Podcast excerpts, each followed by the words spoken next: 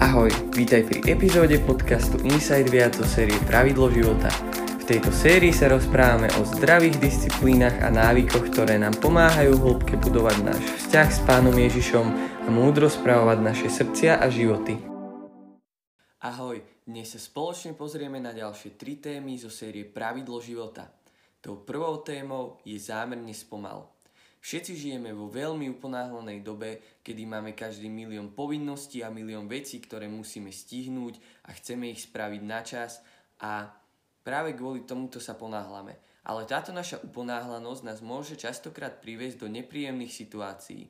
Napríklad predstav si, že si v nákupnom centre už si pri pokladni a máš len jedny žuvačky a chceš čo najrýchlejšie zaplatiť, ale pred tebou je ďalší zákazník, ktorý má plný nákupný košík a tebe celý čas len hlavou ide ach, prečo ma nemôže pustiť pred seba, veď ja mám len jedny žuvačky, vybavil by som sa za 10 sekúnd a teraz tu musím čakať minimálne 10 minút, kým tento pán sa vyloží, zaplatí, naloží a odíde.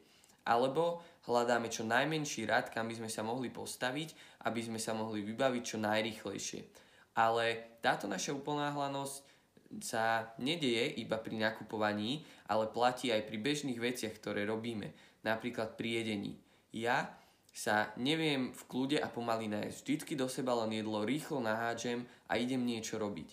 A jednak to nie je zdravé pre naše telo a zároveň nám pri tejto našej uponáhlanosti môže unikať podstata celej veci.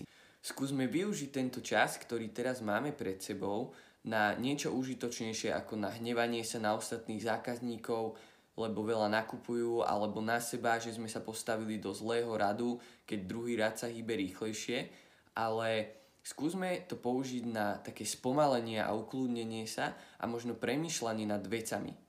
Na budúce, keď budeš v obchode, sa skús na schvál postaviť do dlhšieho radu alebo skús pred seba pustiť niekoho iného. A je to úžasná vec, lebo tomu človeku preukážeš lásku, ktorú by možno že ani nečakal. A druhá vec je, že môžeš ty sám spomaliť a popremýšľať nad vecami. Našou ďalšou témou je vďačnosť. A táto téma je pre mňa obzvlášť zaujímavá, pretože v poslednom období ma obklopuje zo všetkých strán. A uvedomil som si, že ja vôbec neviem byť vďačný. A možno nejde ani tak o tú samotnú vďačnosť, ale o to, že si neuvedomujem, čím všetkým ma Pán Boh požehnáva a čo všetko mi dáva. Keď sa pozriem na svoje modlitby, tak sú všetky stále o tom istom. Je tam len, Pane, prosím, zachráň ma, Pane, pomôž mi, Pane, prosím, za toto, za toto, za toto, ale chýba tam tá vďačnosť. A bez vďačnosti to proste nejde. Predstavte si, že od niekoho dostanete darček a namiesto toho, že by ste poďakovali, proste poviete, že daj mi ďalší, alebo len tak odídete. Alebo si predstavte, že niekomu dáte darček a on vám za ňo absolútne nepoďakuje. To je dosť blbý pocit, nemyslíte si? Ale Pán Boh nám dáva oveľa viacej, ako si zaslúžime. V Biblii sa píše, že odmenou za hriech je smrť. A to je presne to, čo si my zaslúžime, zomrieť. Ale Pán Boh nás natoľko miluje, že poslal svojho jednorodeného syna, aby za nás zomrel a my sme mohli byť slobodní, aby sme mohli žiť na veky. My si zaslúžime smrť, ale Pán Boh nám dáva život. A mňa mrzí, že si ja si toto častokrát neuvedomujem a neviem byť za to dostatočne vďačný. A Pán Boh nám dáva oveľa viac, ako si zaslúžime, dáva nám hojne a dáva nám kvalitné veci. V Biblii sa píše príbeh, kedy bol pán Ježiš na svadbe a došlo im víno a keďže nemali víno, tak pán Ježiš premenil vodu na víno a kázal, tým sluhom, aby naplnili nádoby až po okraj. Nepovedal im, že naplňte ich len do polky, ale povedal, že naplňte ich až po okraj, lebo im chcel dať hojne. A keď premenil to, tú vodu na víno a dali víno ochutnať staršiemu, tak si dal zavolať ženicha a povedal mu, že to je skvelé víno. Lebo pán Ježiš dáva hojne a dáva dobré veci.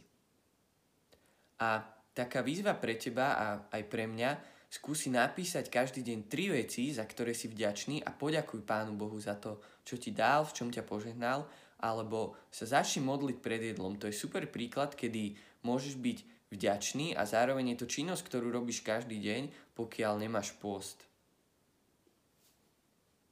A našou poslednou témou je radosť. V Biblii sa veľmi často a na veľa miestach píše o radosti a o tom, že by sme sa mali radovať a veseliť a myslím si, že je to veľmi dôležité. Preto mám pre teba prvú výzvu, skús si nájsť aspoň dva verše, kde sa píše niečo o radosti alebo o tom, že by si sa mal radovať a skús porozmýšľať, že čo to asi znamená a možno ako to aplikovať do svojho života. A viem, že to vôbec nie je ľahké a častokrát nad tým musíš premýšľať a hľadať, že čo to vlastne znamená, ale skúsi naozaj nad tým sadnúť a porozmýšľať a modli sa a hľadaj, že čo to znamená a spôsobí, že ako to aplikovať do svojho života.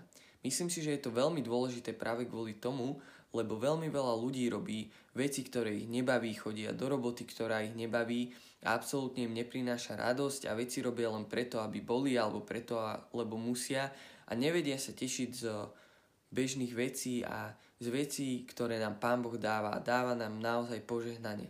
A preto skús každý deň spraviť aspoň jednu vec, ktorá ti prináša radosť. A ty vieš, čo to je. Možno, že skúsi zabehať, zacviť si, prečítaj si knihu, pozri si film alebo si daj svoje obľúbené jedlo. Naozaj čokoľvek, čo ti prináša radosť. A ak ťa nejaká z týchto tém zaujala, alebo ťa zaujali všetky, tak určite prídi vo štvrtok o 8 na Zoom, kedy nám môžeš povedať, čo si zistil, alebo možno ako tieto veci žiješ ty a môžeme sa o tom porozprávať. Tešíme sa na teba.